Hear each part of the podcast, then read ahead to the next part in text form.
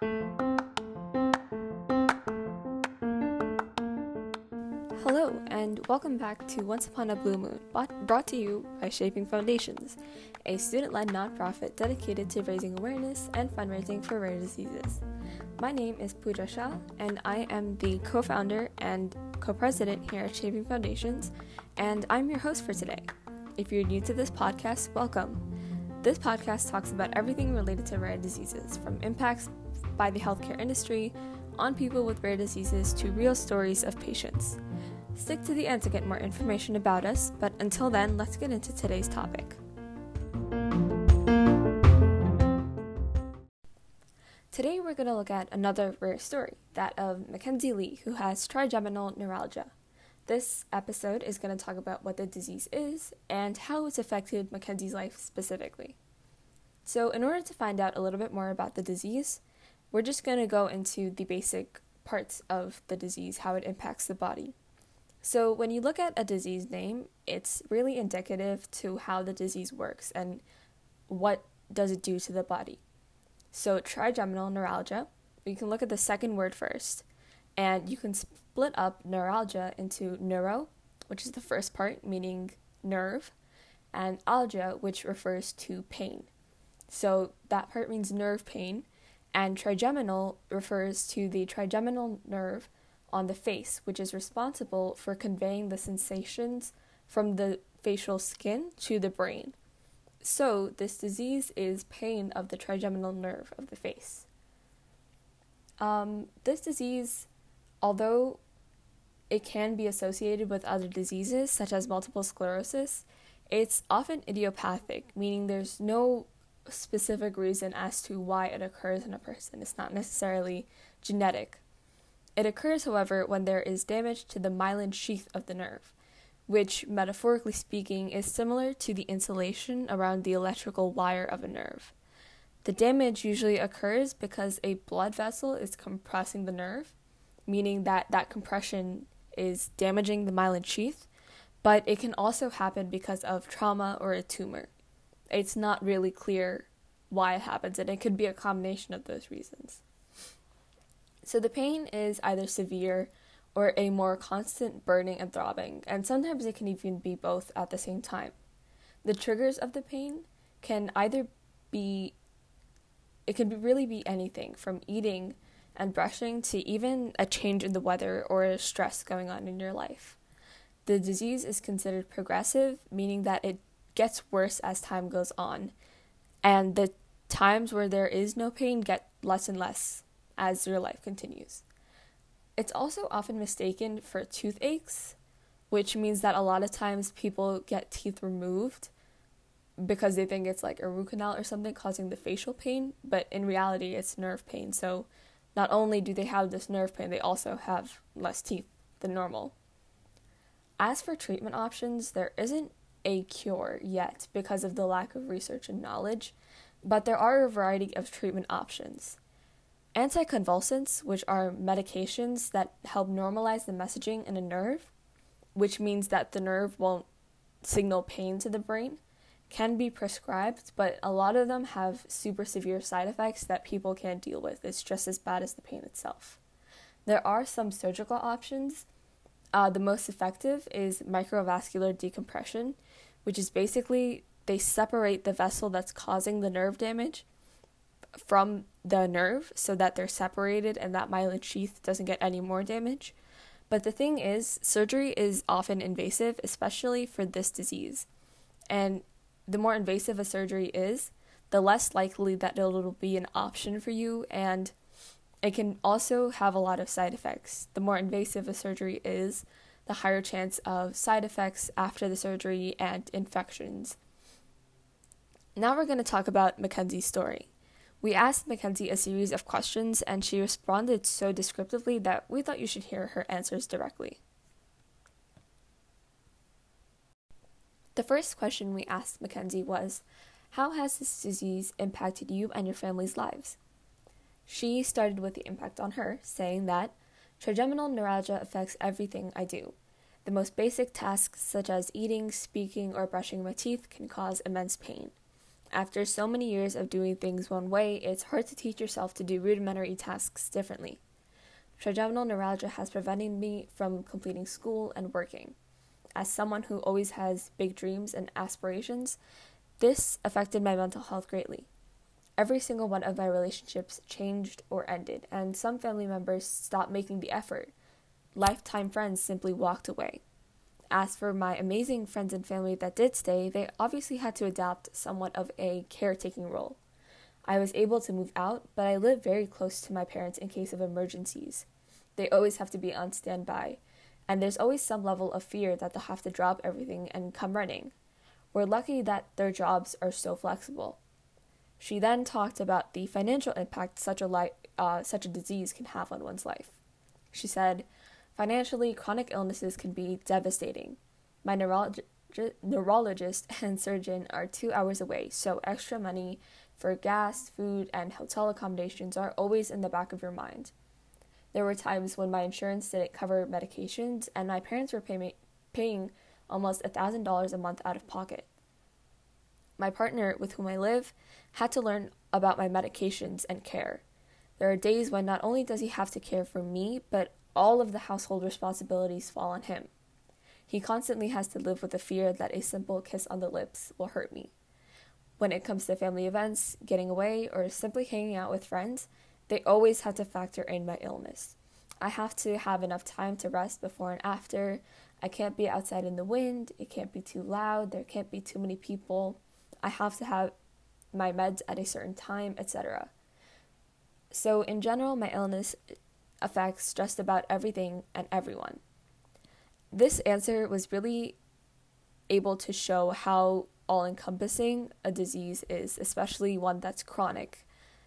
Um, because of the specificities of the disease and how it impacts your ability to socialize, it can really take a toll on your relationships and it can make things extremely difficult to handle. That financial aspect is also a very interesting point.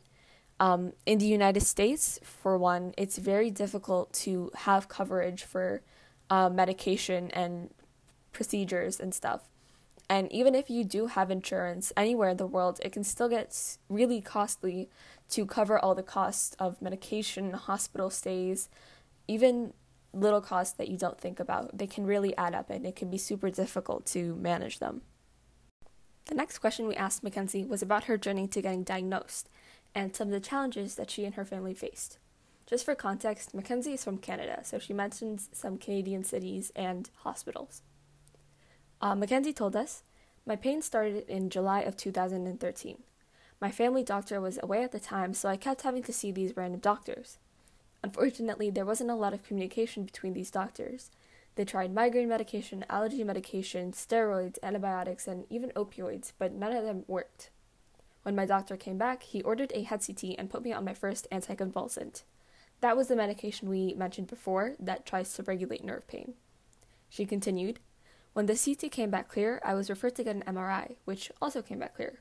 By this point, my family doctor knew that I needed to see a specialist, but unfortunately, there are no pediatric neurologists where I live. He told my mom that if I were his kid, he would drive me to the emergency room two hours away in the big city, Calgary, next time I had a flare, and to see a neurologist there. So that's what they did. I ended up being referred to a neurologist in Calgary who decided to admit me for further testing. I had another MRI test done, a lumbar puncture, and a medication infusion to rule out a certain illness. Just to clarify, a lumbar puncture is when a doctor takes a large needle and basically they take that needle and insert it into your uh, spinal canal it's also the procedure is also known as a spinal tap, and it's meant to collect cerebrospinal fluid for diagnostic testing. So it can uh, detect any abnormalities in the fluid, and then it can p- potentially diagnose a disease. And sometimes medications are infused to see if the medication um, relieves the patient, and that can be indicative of a certain disease causing the problem. Okay, further on with her answer. She said that everything came back negative, and although we'd ruled out a couple things, we were no closer to finding what I actually had. I was having adverse slash allergic reactions to almost all the medications.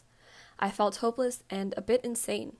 It didn't help that there was the odd doctor or nurse that implied my pain was in my head or thought that I was drug seeking. That's when I was referred to Complex Pain Clinic at the Alberta Children's Hospital. I met with them in April of 2014, and in less than 10 minutes they had a diagnosis trigeminal neuralgia. The anesthesiologist that led the team wanted to perform one last test to be sure. He did a lidocaine infusion, for the, and for the first time in nine months, I didn't have any pain. For context, lidocaine is a pain reliever that is often used um, on the skin or it can be injected into the body too. But the story that Mackenzie told us indicates how difficult it is to get a diagnosis with rare diseases, especially when people that have the most education in the medical field don't really know about them, which is why awareness is so important. The third question we asked Mackenzie was What do you think are the biggest challenges faced by you and your family? She responded Some of the biggest challenges for us would definitely be the hospital admissions um, and surgeries. My first neurosurgery didn't really go well. We were hopeful at first because they had found the problem and did their best to fix it, but I ended up with a pretty bad CSF leak. A CSF leak stands for a cerebrospinal fluid leak, which is when the cerebrospinal fluid, which is the fluid that surrounds your brain and your spinal cord and helps it function properly, it leaks from the dura sac that surrounds the brain and the um, spinal cord and it can cause several complications ranging from headaches um, to more serious complications like extreme pain and it can even cause your brain to dysfunction and you're not able to move necessarily as well as before. She continued, I was in the ICU for a week, completely unable to move. My family members stayed in shifts to help feed and bathe me. The worst part was the pain came back three months later. After the return of the pain, my mental health plummeted and I became suicidal. I'd convinced myself that I was a burden and my death would ultimately make my family's lives easier and better. I was admitted to the hospital for two weeks on the psychiatric floor. She talks about this more in the next question. After my psych stay, I was put in a six week pain rehabilitation program. We had to uproot to Calgary, which was physically, mentally, emotionally, and financially difficult. Not being able to see friends and family and being stuck comforting your pain for six straight weeks was incredibly difficult. My pain progressed pretty quickly over the next four years, and we tried everything with only limited successes here and there. Accepting that I could no longer work or go to school was a challenge. Accepting that I would have this disease for the rest of my life, and that I needed to go on a permanent disability was a challenge. Accepting that the only medications that help or that I'm not allergic to have bad side effects was a challenge.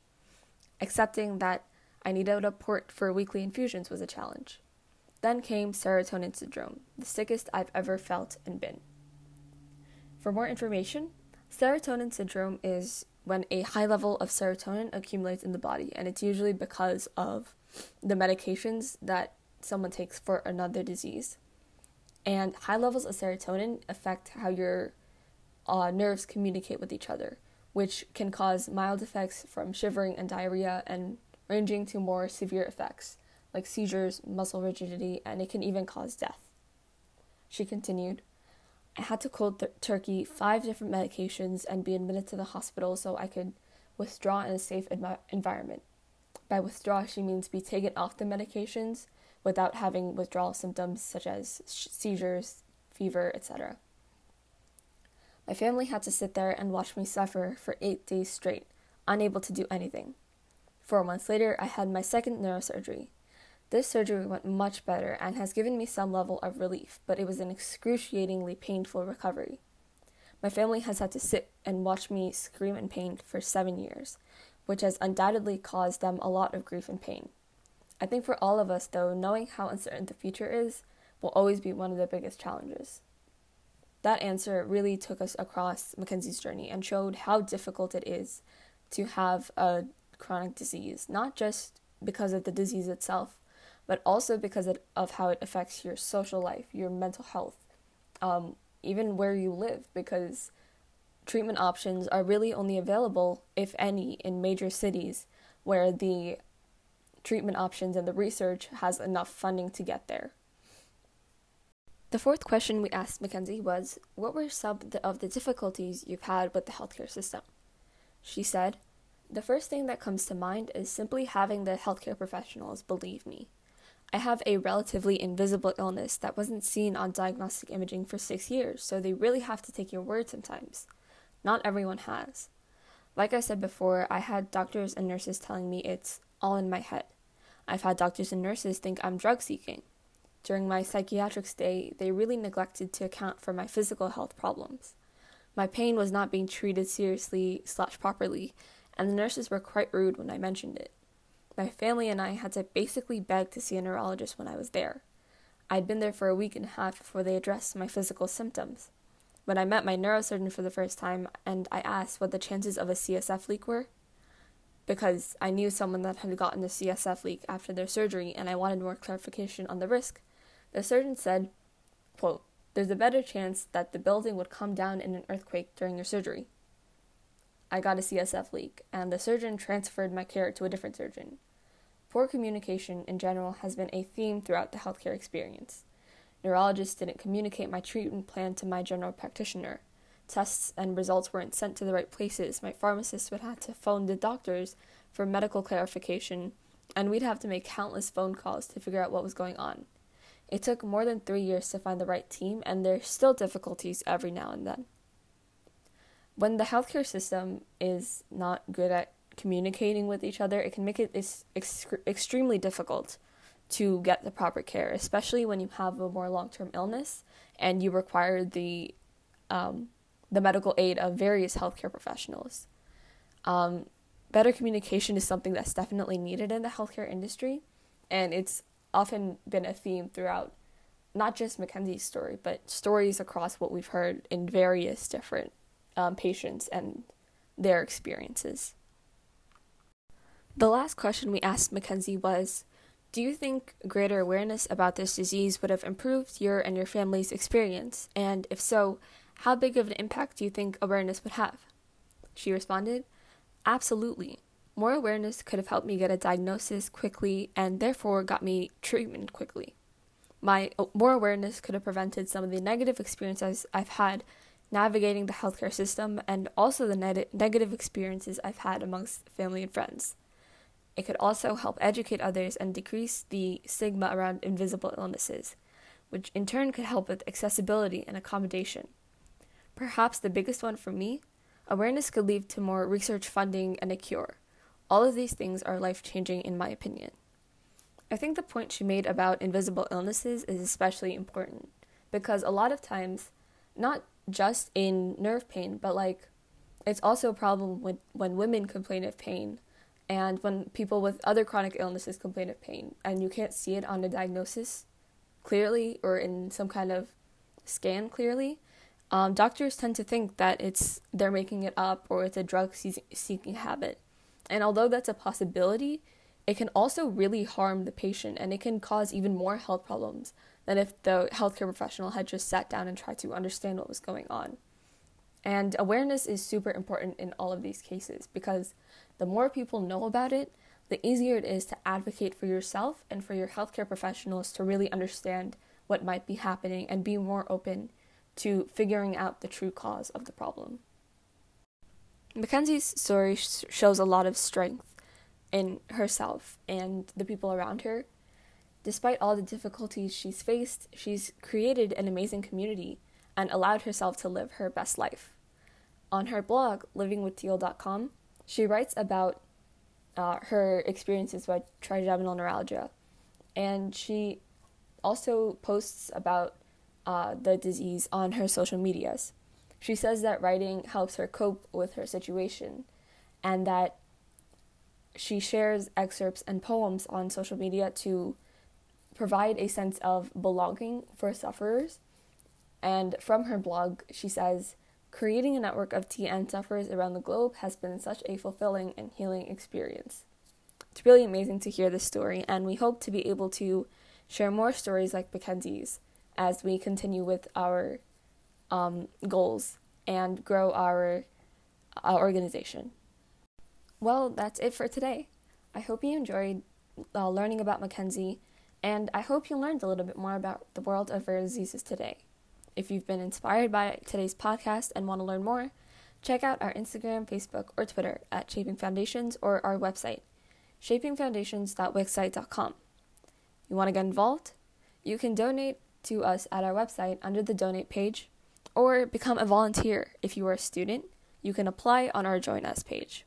Thank you for tuning in. Just by educating yourself, you've helped those with rare diseases be more connected and receive the resources they need. Any contribution is a great one. Be sure to share this podcast with your friends and also follow us on social media, all at Shaping Foundations. See you next time.